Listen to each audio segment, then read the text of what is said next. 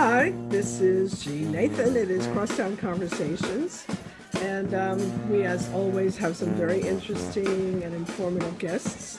Um, so I think you'll enjoy it. Uh, some of them are fun, and some of them have just really important information to share. We've done about, I don't know, close to three thousand interviews now over the years, and I think um, people tend to appreciate the, the information they're getting from us. So here goes for today.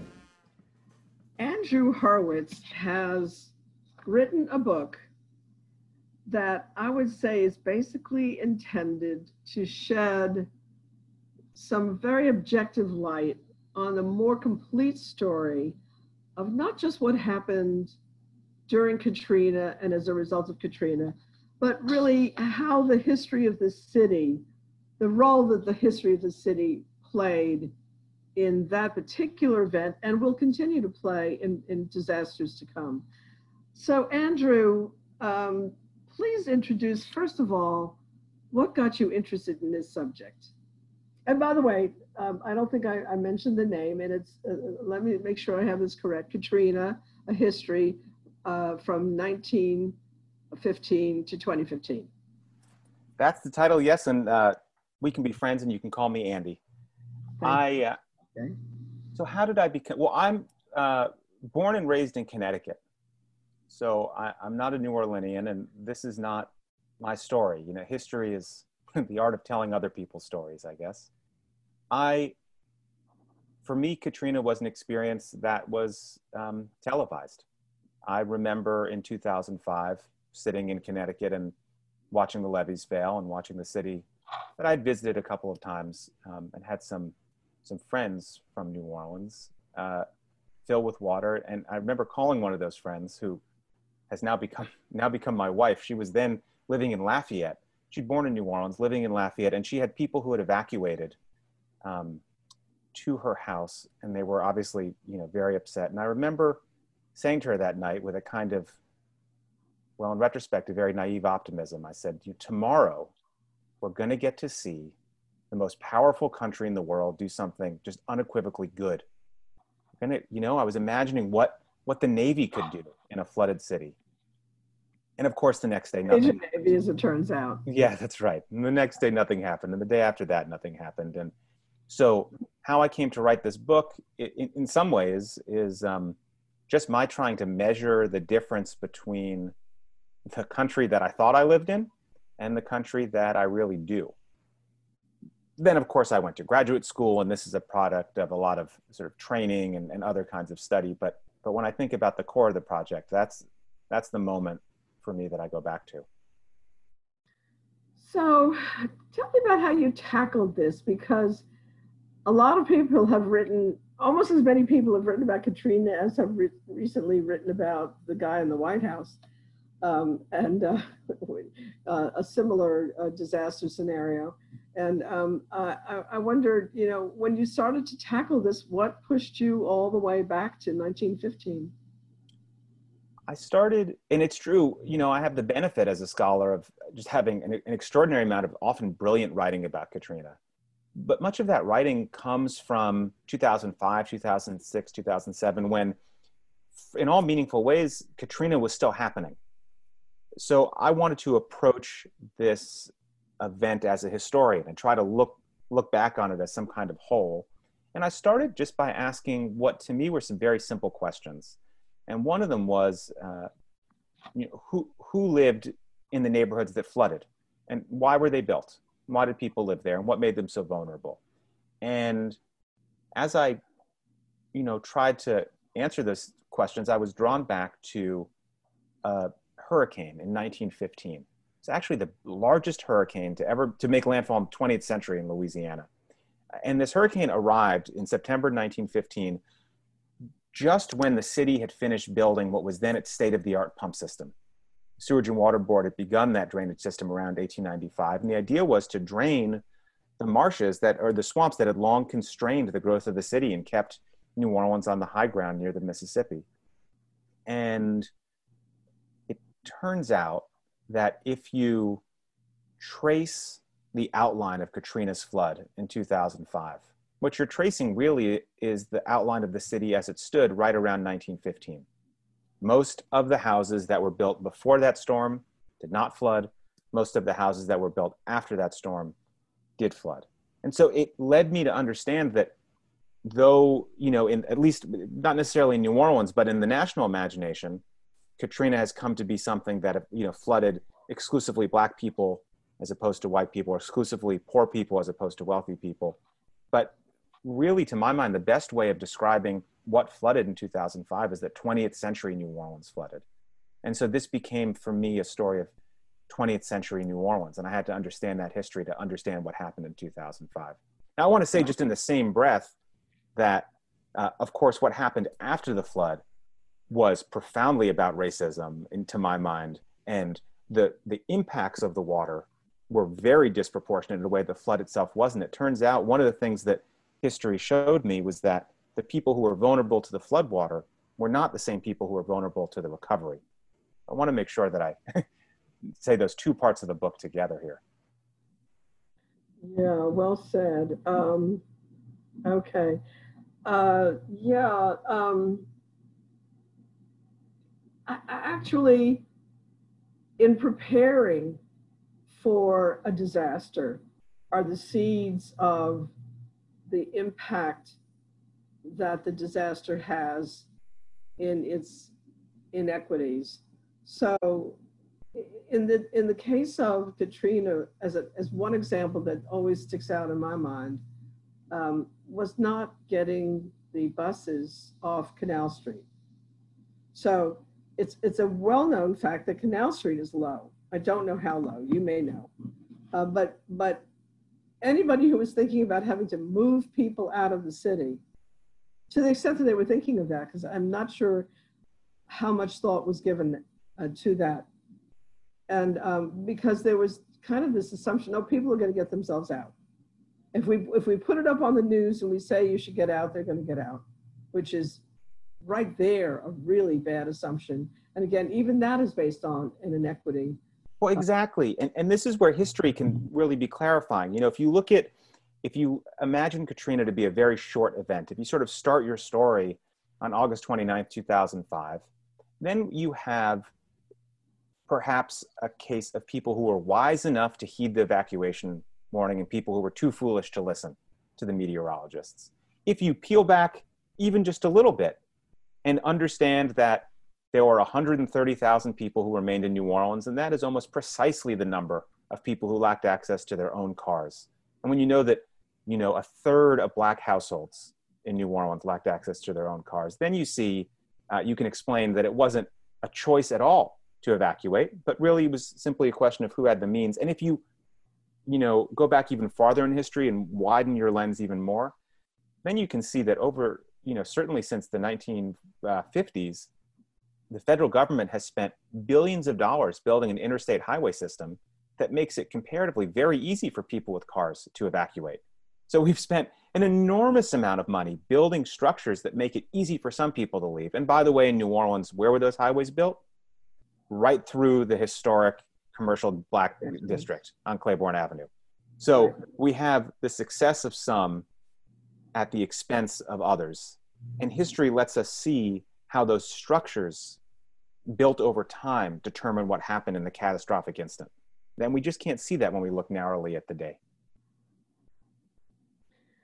Um, so, you know, I often also um, use the expression that we, there were three storms, the storm before, the storm, and the storm after.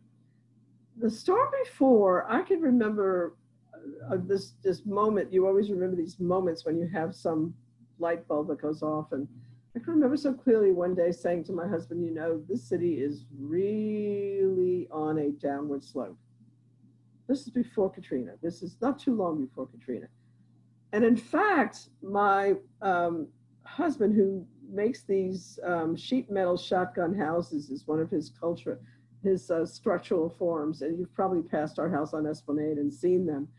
He decided after Cindy, which was a little, you know, barely a hurricane that hit the city in July of two thousand five, you know, the big ones, we, we have to tether them down, otherwise they float away. And so um, he said, uh, uh, you know, I, I'm just going to smash these up because the big one's coming. So, you know, what?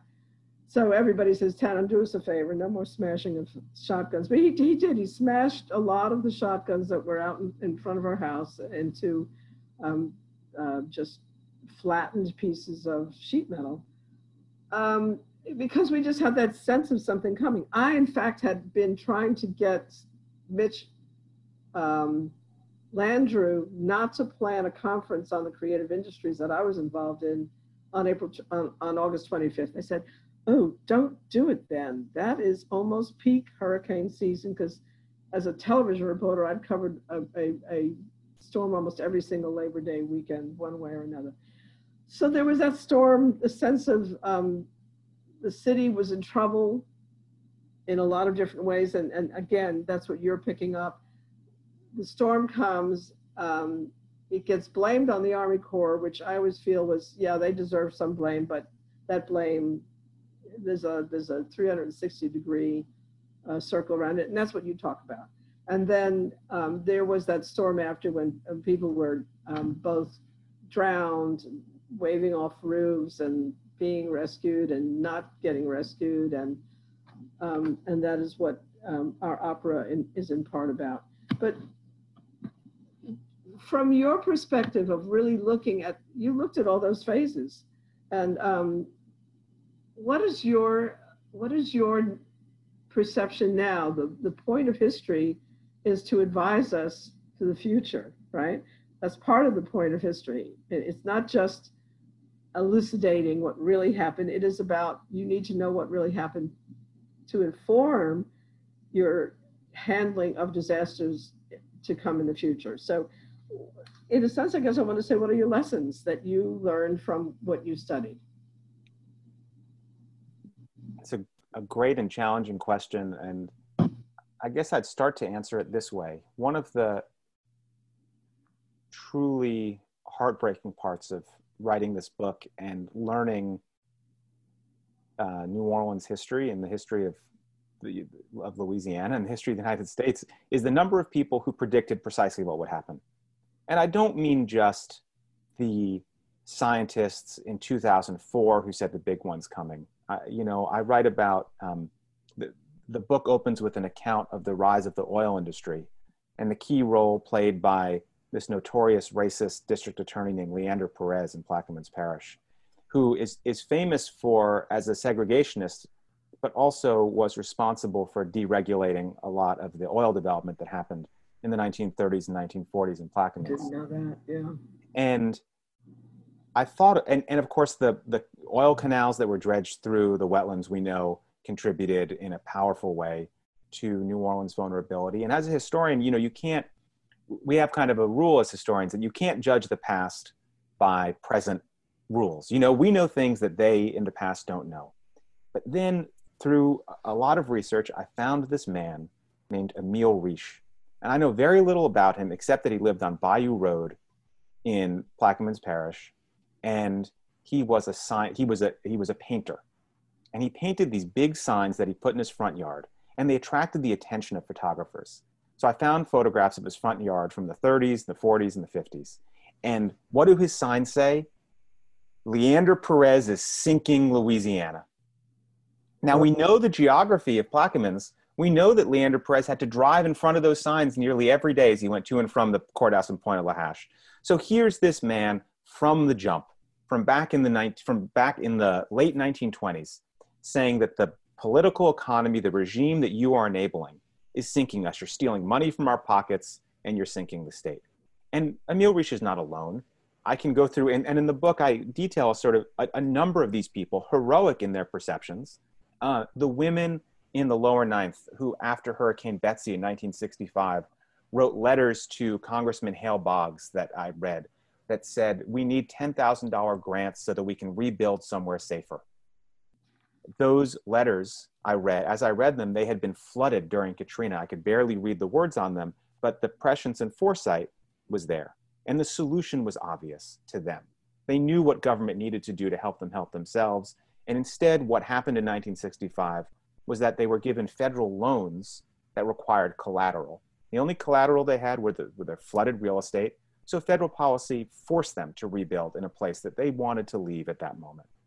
So again and again, and there's many other examples in the book, but again and again, we see people who understood exactly what was going wrong and presented uh, different visions of the future that we now know in retrospect would have been, uh, would have avoided the death and suffering that Katrina has come to. So, uh, what is, so what is Katrina's lesson? Listen to people.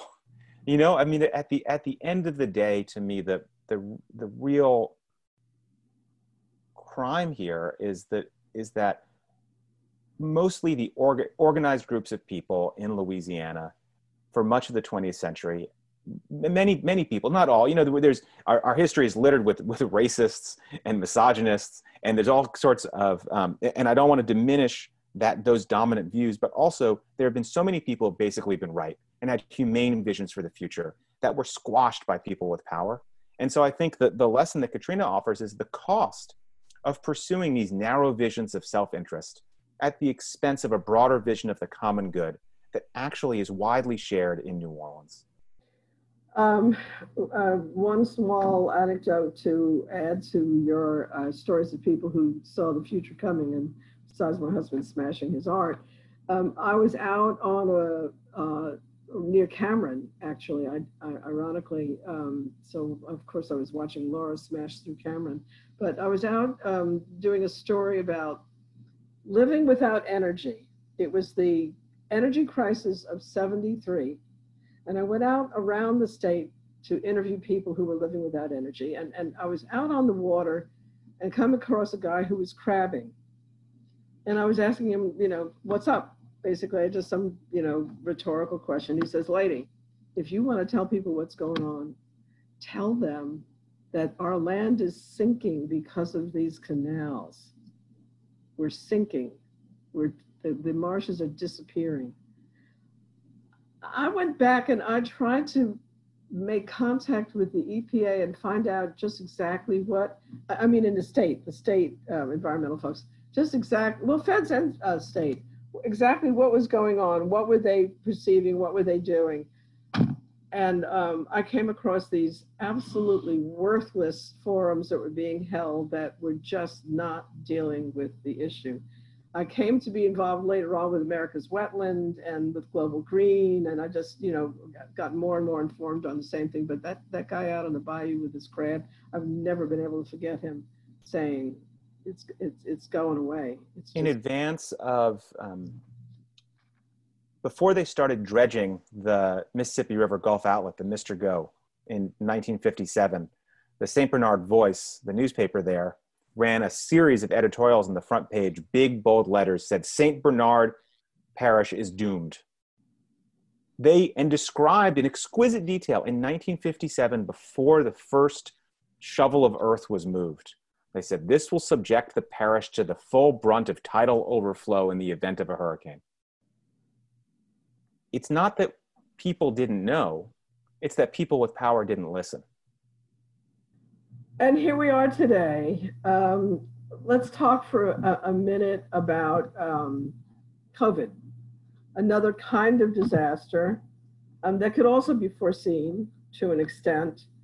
And, and I don't know whether you have uh, focused in on this yet and, and thought about it, but it's a different kind of disaster, but the economic implications of it, the health uh, implications, the revelations, the revelations about how much more people in polluted areas suffered from this disease than others. That to me was one of the really astounding observations and, and revelations that came out of this. And so where do we go from here on, on, on the value of those lessons? You know, I think um, my friends who were in New Orleans in two thousand five are a lot less surprised than a lot of my friends from elsewhere. They understand that the federal government can simply fail or decline to help people even from obvious suffering, I mean, even from, from endemic suffering when the solutions are, are pretty obvious and accessible. Um, and nor should anyone be surprised that the weight of this catastrophe is heaviest on the backs of people, of Black people and poor people. That is basically what America is set up to do, is to reapportion common challenges on the backs of people who are already disadvantaged. And it's a catastrophe. Um, what we can learn from it, and what Katrina can teach us, is, is a reminder, just as, as we know that Hurricane Katrina, the storm, did not cause most of the changes that we give that name Katrina. You know, the reason that Lakeview is largely populated and the Lower Ninth is at a third of its pre-flood population is not a result of the water. It's not a result of the hurricane. That's a result of our policy. Mm-hmm. Yeah, and our, and our uh, existing inequality and policies after the flood. Uh, it's not the storm itself. And in the same way, this pandemic, its, its effects are not caused by the virus itself.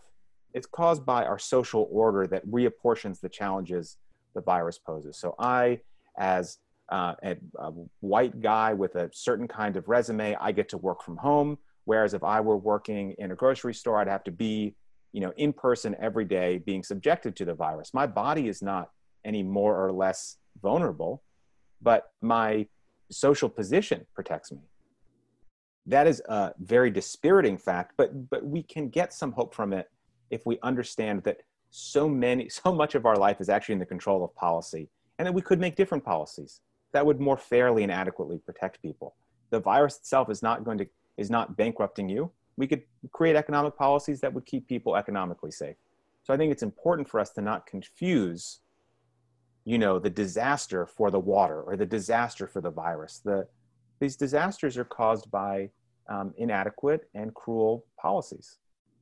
How do you come out of your um, intense, uh, um, obviously very caring examination of this history with optimism and hope for the future? And I'm making an assumption here that you have that hope and optimism, and maybe you don't. H- how do you come out of viewing this? And, and haven't we seen this over and over again? I mean, you know, it's so easy for people to say, oh my God, this fascist who's in the White House reminds us so much of, and the way people are responding to him, to Hitler in, in post-World War One Germany, when everybody was flat on their backs, and they said, anybody who came along and said, we're gonna, you know, help you, um, they would listen to. That, that's almost too easy in a way, but it's also kind of scarily true. And so, um, won't this kind of disaster just keep happening over and over again? How do we break that pattern? Can we break that pattern? Uh, of course we can. And, you know, when one looks for hope today in these dark days, we, I, I of course look to um, Black Lives Matter and the associated organization, very sophisticated, powerful political organizing with a sophisticated and powerful critique and a vision of a better future. And I also, um, I remember learning from the story of, I'll say the name of Malik Rahim here in New Orleans, who is probably familiar to most of your listeners um, as a former Black Panther and an activist who whose life gives him every reason to be cynical about the future. And I, a colleague of mine interviewed him back in two thousand six when he was still at Common Ground and asked him, um, how he remained hopeful. And, and his answer was basically that he had to remain hopeful because if he wasn't hopeful, that would be to admit defeat. That hope is not something that you necessarily have to draw from within our history, but is imposed from without. You hope, you hope despite the situation. You hope because of the situation, because that's the only way that you can change it. And so I remain hopeful because to not, to give up would be unacceptable. Um, yeah. I I, um, I I look so much uh, to, forward to uh, reading your book. Uh, I know that you're going to have all kinds of wrinkles that I didn't know. I, I, I act like I know a lot of them. I do because I was working on it, but there's a lot I don't know, and I really look forward to learning more. And I could uh, spend the entire hour with you, but I, I I will have a woman who's an activist who's very concerned about the petrochemical industry in Lake Charles and how the effects of it are being overlooked at the moment as they deal with um, the aftermath of Laura in um, in uh, um, in uh, Lake Charles and, and in the area. So that's she's going to be the uh, other part of this uh, particular hour. Um, I look forward to uh, talking with you again. Next time you're in New Orleans, hopefully we'll have some um, uh, a little bit more freedom to see each other in person, and I'd love for you to uh, meet uh, the artist who smashed the shotguns. And uh, I wish you all kinds of luck. What, before I sign off completely, what's your next project? Uh, I, I I will be honest with you, I can barely see Bass tomorrow morning. So, okay. So you're taking you're, you're taking a deep breath. Yeah, uh, taking a deep breath of that polluted air you just described. I think that's right. Thank you so much for having me on. I, I appreciate the opportunity. I am with two people who have, over the years, played very important roles in supporting the challenges of their communities. Uh, Reverend Bell has been working in the Lower Ninth Ward. And uh, Reverend Bell, we've probably crossed paths because I've done a little bit of time in the Lower Ninth as well, trying to um, be involved with the re avoiding the high rises on the Holy Cross school site. Just so you know, uh, I, I had a role in that. And um, Beth Butler, I've known uh, since I've been in New Orleans just about, and I'm not going to say how many years that is, but many. And Beth has been um, an indefatigable um, community leader and in dealing with the issues that are before us. And right now, we're kind of talking about what we sometimes around here call deja voodoo, that is, in this case, here we are dealing with the um, lingering disaster of a major hurricane.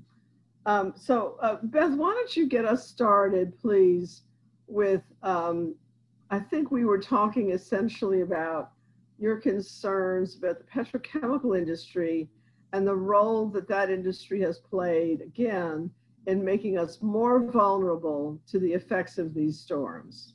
Thank you, um, Jean. This program is really important because, as you said, we've been through it before, but we're looking for it to happen again, and it's going to get worse. And you just have to ask yourself, as the residents of Lake Charles uh, have been asking uh, this question to us, how did this concentration of um, petrochemical plants come to be so tightly knitted and planned right in their Black communities, and why in Hurricane Alley? This is, you know, if, if you have some plants, why aren't they spread out? This is a question from, you'll hear from Saint James Parish as well. This concentration has to be somehow situated right on the doorsteps of Black neighborhoods, and they're, you know, right there on the waterways that people use for a number of, you know, very vital functions like drinking water. And, uh, can, you know, the contamination possibilities are endless. And of course, you get into the regulations that the they're allowed to simply self-regulate their own leaks. Th these are, you know, very compelling issues, particularly at a time of hurricanes and with the fact that they're located right where the hurricanes are coming in. Yes, ma'am. And um, how do you maintain hope and optimism in the face of a century of And, and more than just the petrochemical industries and just so many, the canals and, and um, really misplaced decisions about where equipment should go that would remove water, et cetera, et cetera. It just is endless. So uh, how do you maintain hope and optimism? How do you keep your energy going on this? And where do you guys see the breakthroughs? Where are they? Well, uh, the day-to-day work of organizing and working with low to moderate income families uh, is the place where you'll find the hope, because people are ready, they are willing to be engaged, and they're angry in many cases about the circumstances in their lives, and they want to make change. They just need a vehicle for it. And fr frankly, we've had a number of victories along the way Um, that kind of help keep us all going aside from um, just the belief in the very principles of direct organizing. Many of those victories have been environmental justice victories. They're just usually um, invisible because that's not what's covered by the media.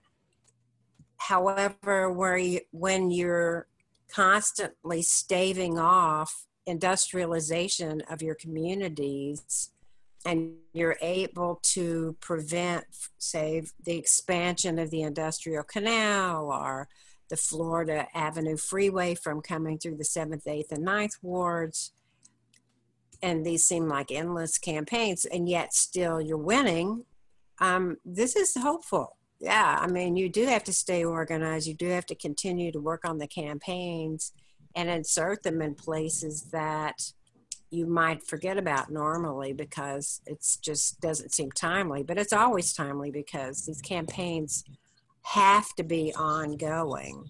Of course, we hear people say things like, you just need to work on one thing at one time, but that never really works out either because you can't work on something all at once. You can work on it to a certain point, and then you have time. We have so many environmental justice issues in, in the state, and South Louisiana has this specialized set of industrialization of our communities. And we didn't really think that that was what the role of government is. However, it turns out that's precisely what the Corps of Engineers does with our federal funds, and it is precisely what the state government has been doing with projects that we thought we voted in the Constitution with our little earnest votes that we would get our bridges repaired. Well, it turns out, no, that was to put in a freeway from the Saint Bernard to Elysian Fields. They tricked us. When they came to the neighborhood to explain that they were doing the environmental assessments, they told people to pick a bridge. They didn't say we're putting a freeway through your neighborhood and taking out hundreds of homes. They said, here are three bridge designs for you. And we said, what's this freeway connected to this bridge? They said, that's not what this is about. It's about the bridge. And, and we were able to take over the hearings and insert our own comments that we didn't want the freeway or the bridge. That was this, the, oh, this is us fighting our own government. Who, who was that that you said? No, you what? That's the state of Louisiana, state. state of Louisiana Department of Transportation, and a consulting firm that they hired out of Denver to trick the residents into thinking you could have a fancy Florida bridge and not notice that they're putting a freeway across Florida, all the way up to Fred Luter's church on Franklin Avenue, all the way to Elysian Fields at six ten, where it's already so congested you can't get through. Now, back to my question. So you've had some victories, and that's important, and I appreciate that, and that keeps you going. So that answers the first part of my question. How do you keep hope and optimism going? But, um, you know, the, the level of radical change that we need to change the mindset of people in the state of Louisiana about the petrochemical industry, that is humongous. Where do you see the breakthrough in changing that mindset to the point where even the Republican legislators in the uh, don't have the ability to undermine an effort to address the destruction of these petrochemical plants, and if nothing else, stop any new ones from coming? It is, of course, an amazingly huge issue, and I feel like until more recently, the international and national environmental movements have sort of ignored what's happened down here. But now they're interested, and we have a lot of partners. I, I do think A Community Voice and Justice and Beyond are very open to and working with other groups. And as you see more of this, uh, the more the coalitions, and remember what John Lewis wrote right before he died, his instructions to us were to work in common union with groups. Uh, to change these conditions that exploit us. that is what he's talking about. We are even now organizing with the Lake Charles evacuees, not just on what are their direct needs today and how quickly can we get their homes repaired, but about the uh, overbuilding of chemical plants right in their very communities, and ha what what is the um, what is the way we can make changes around this? It uh, it really fundamentally does have to be local organizing. It does have to be people organized. The people who are affected have to have a voice, and certainly all of us with the national groups, and we're with so many coalitions, we have to do this. We have to continue to work together. And in our case, uh, we're reaching out and helping train others in how to do outreach. Outreach is absolutely critical in all these efforts.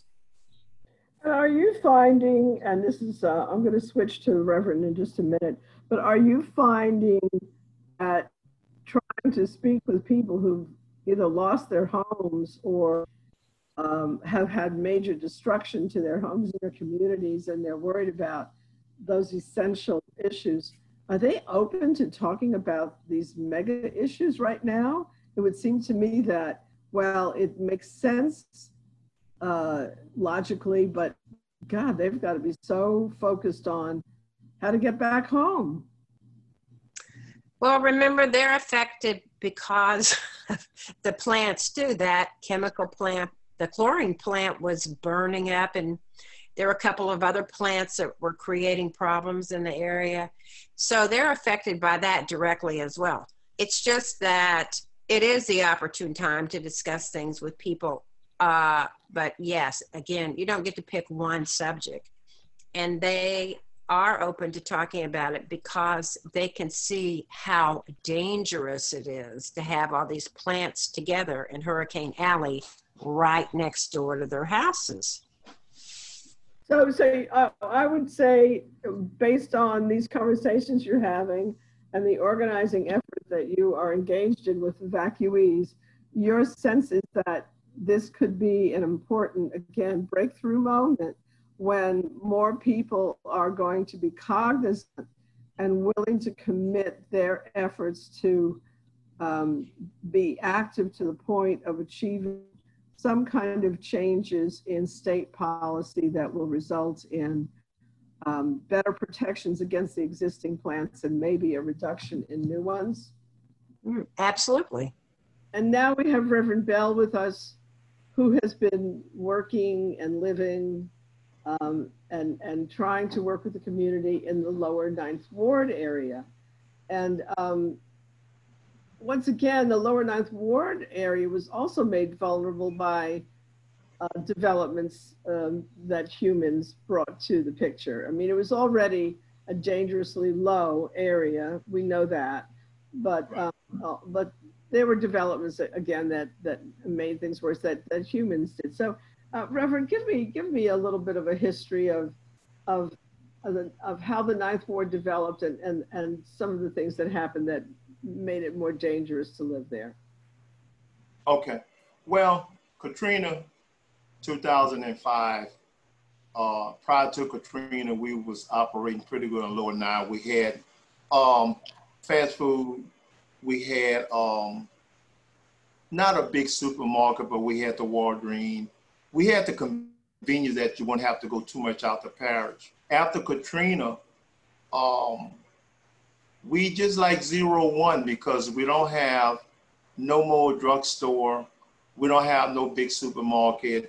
Uh, we had a Family Dollar, but they closed. We had a C V S, they closed. So nobody tried to mean that the city, the city council and officials, even District E, would try to bring the Ninth Ward back on the map. We feel like we're off the map because uh, they got new developing the housing, but where can you shop? I mean, people will buy these houses, but where can you shop? There's no grocery stores. There's no convenience store that you could go in. I don't mean a corner store that sells liquor.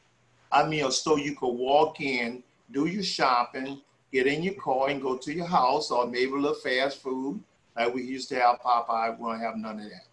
So uh, we don't have no new, new inst infrastructure in the Lower Ninth Ward. Um, School-wise, we only got one elementary school, one junior high and senior high school.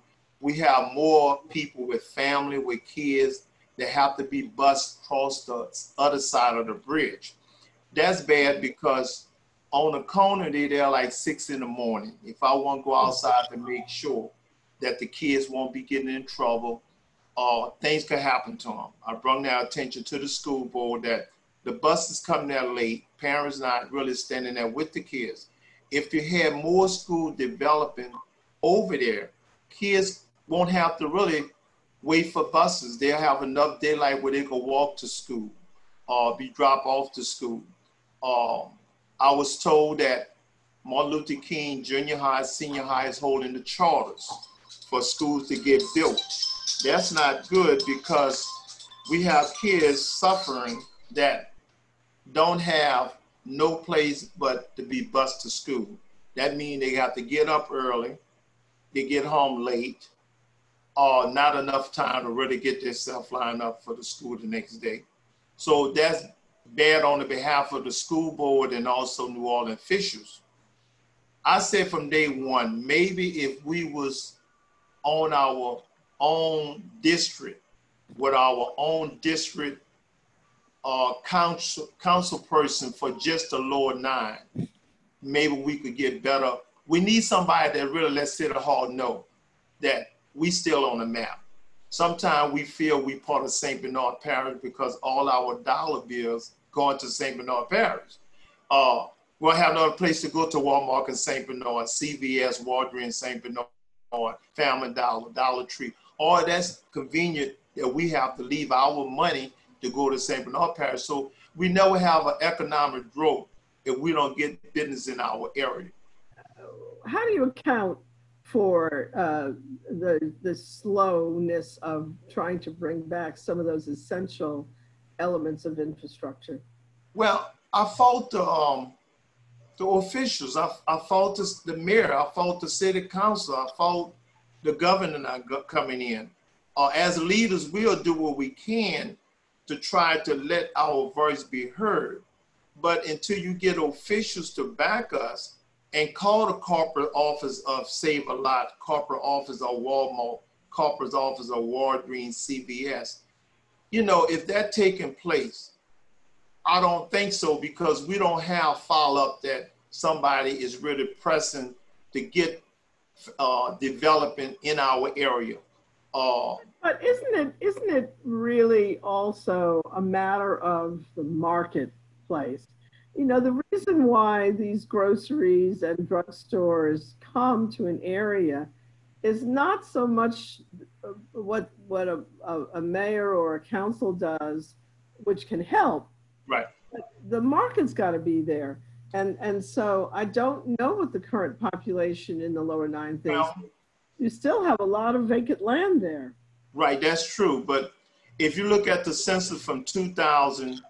And look at the census from two thousand ten, it will show less.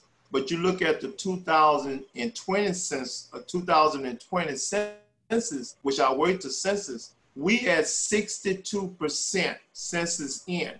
If you look at the population from two thousand ten, two thousand ten, oh no, two thousand, two thousand to two thousand ten is a slow growth because you got a five year different from Katrina to two thousand ten. But you look at the population from two thousand ten to what we have now, we is back more than ever. So they can't keep using about the population out back. Uh, so, so, but let me, it's, it's so interesting, uh, the passion we have for our city and our neighborhoods. When things are so difficult still, why come back? Well, this is home. I asked my own self, because I've been here forty-five years in L nine, and I asked myself, why come back? Well, the reason to come back, I raised my children there when we had everything that convenient like everybody else. Uh, the reason to come back, this is my home. Uh, no place like home, as the Wizard of Oz would say, no place like home.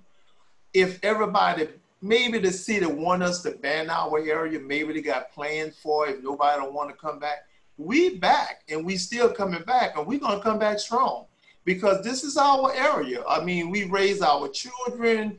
We did our community service. We did our P T A meetings. You know, we did everything, our graduations and get-togethers. This home, you know, we might have lost the pictures and the films through Katrina, but the memories is still with us. And that's what brings us back because this is home. This always will be home. So that would bring you back. And the ones coming back, we have a diversity, diversity neighborhood now.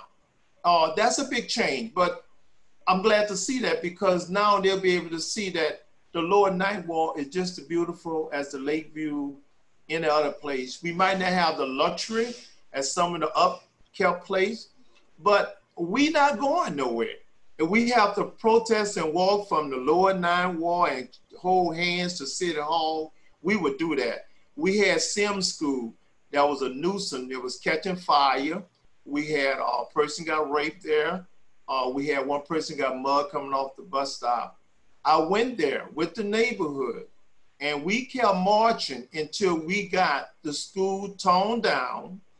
And then I went back and said, let me test the soil. The soil was contaminated. It was toxic. We got them to dig all of the soil out and put fresh soil. You got a fence around it. So now it's not a nuisance, and people in the area could see where that, if a developer come, is coming on good soil, and plus the neighborhood not getting contaminated from the toxins that was in the soil. So this is stuff that the city bypassing, but I'm a go-getter. I'm going to go get it. I mean, if anything got to go, I'm going. I'm going to see to his right. And so we got it torn down. Our next stop is try to get some type of schools back over there. Not a crazy thing. We have a, a school zone, say twenty miles an hour in, in a school zone, but no school there.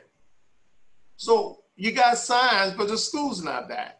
You got a park with a swimming pool, but not open for the kids. You got Sanchez open with a swimming pool, but they got to share among the senior citizens.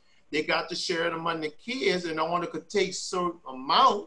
So you got some kids cannot get in that swimming pool because it takes a certain amount a day. But if you have the other swimming pool open on Falstaff, you can eliminate the crowds. So it's a lot of stuff the city could do is not doing. Um, and we're going to keep pressing. We're going to keep having our actions until they hear our voice. We're the voice of the people. Something that we're not going nowhere. So you, you, uh, I, I hear that. I hear that you're, you're by dint of your determination, going to keep that neighborhood uh, moving forward. And um, I, I need to understand um, what, what is your vision for what you think? Let's look ten years ahead from now, and you keep at it, and you have other people, of course, that are working with you that keep at it. And, and the city is probably doing more than we know because sometimes things are happening and, and they just don't publicize it until they know that they've got it done. So maybe um, there's more going on, and, and eventually they'll, they'll, um, you'll see results there too. So let's assume you keep going, other neighbors keep going, the city does its share. What's your vision for what the ninth Lower Ninth can be, say, ten years from now? ten years from now, I could see us with a Save-A-Lot supermarket, a Robert's supermarket. I could see us with a Metro pharmacy, or maybe Walgreens come back, and maybe C V S across the street from Walgreens, as most C V S and Walgreens competitive with each other. I could see us with another Family Dollar store. Uh, I could see us with a Dollar Tree. I could see us with a Burger King and McDonald's side by side. You know, they compete. I could see us with the economic growth to take up some of the empty, blotted lots. Um, some of the blotted is deal to, some belongs to the city, some belongs to families that got three or four generations connected with it. So until we could get the city uh, and assessor office to assess these properties, and if a person owned it not keeping up the property and they let it get blocked, it's time for it to go on the market. If the city responsible for the land that was donated from Katrina to them, they're responsible for getting that grass cut. It's N O L A dot com. have someone on lot, they're responsible. So we've been trying to get a list seeing who's responsible for the lot. But some of the lots is tied up with three and four generation of family that some wants to sell, some don't. Until the city could put um, maybe regulation on those blighted lots, maybe we could start seeing action also. But my goal for ten years from now, if I'm here or not, I'm sixty-five years old. Um, You'll be here. Yeah, I'm gonna try. Um, You're a young man. I'm gonna try to see that these things that we, our wish list, come true of another Walgreens, C V S, McDonald's, Burger King, uh, Popeye. Uh, this is a big supermarket where you could go shop and make your groceries and go home and put your bag. Uh, right. So you've been talking a lot about the shopping, and I, I understand the importance of that because I um, hate going across. I hate to have to go. I live near in Chemay, and I, I really hate having to go out to Metairie to shop. I get pretty right. mad about that. So um, uh, I understand that, but uh, there was a there was a culture, a strong culture, in the Lower Ninth Ward. It's it's it's where Fats Domino came from. It's right. where a lot of second line groups uh, still uh, come from. Mardi Gras Indians. How about all the culture of it? And I know we just lost one of the heroes of your culture uh, there, and and we you know we we keep losing folks. We just right. generate. The the ones we the one we lost that was the uh, dance. Uh, uh, he had the museum. Uh, he was one of the former A COM committee person. Hey, all right, and we lost him. He was my my my nephew's grandfather on my wife's side, so it was a family connection with them. We went to school with them. Um, like I say, related to my nephews and nieces on my wife's side. That was their grandfather. You're losing people like Fat Domino stayed right around the corner from my father-in-law house. His grandson, I mean, his son was always friends with my brother-in-law. So you lost Fat Domino, her house still there. Uh, you lost, uh, I think, the House of Dance. Um, That's who I was yeah, referring House to. House of Dance. He was related to on my wife's side. And I mean, the, that's the other thing. You had you had such extended families in the area. That yeah. was things I learned about, that you might have one family with twenty homes in the area. Right. Um, I was I was blessed to buy the next door house for me. Uh, when it went to the lady didn't want it, I was able to buy it. Um, and once I purchased it, I was able to bring my sister who was relocated to Shreveport. I was able to bring her home. I was able to bring my son into the back apartment that was relocated to Houston. So I was able to bring back culture on my own back into the area that they was raised up in. So if, you know, culture mean a lot because you can lose culture when you don't have the stuff back that, you know, people go and relocate. But if you could bring, if we could bring one person back home, that should be the motto. To get one person back home. You still got people relocated from Katrina that wants to come back home, but they, they you know, don't, don't, they can't afford it. They, and they said, well, I will come back, but we don't have none down there. So we got to get some developing down here to get the ones still relocated from Katrina. We still got people relocated that wants yeah. to come back home, but they can't. Yeah. And that's sad. Well, and I hate to think about how, uh, and I'm, I know that you you um, have probably had these same moments of thinking about, after all of what we went through after Katrina, not just in the first few years, but on and on through the decades, really. Yeah. Um, and, and what people in Lake Charles are just now starting out on, they have no idea. Yeah. Or, uh, and I, you feel for them because you know how hard it's going to be. Yeah. I think that um, there is definitely more thought having to be put into dealing with disasters and how we better prepare for them. There are those who are now beginning to talk more and more about how we should just move and get away from the dangerous areas. How do you feel about that? Well, I'm like this. They'll build a stronger levee since Katrina in my area. They'll build a levee wall that back up a lot of water that would try to come from Saint Bernard. So our levee system had built up across the canal. Now, that don't stop a barge to come in and bust the levee. Hopefully we don't have that. But far as the levee, the levee being built taller, we have the brick wall that run miles and miles up in Breton Sound.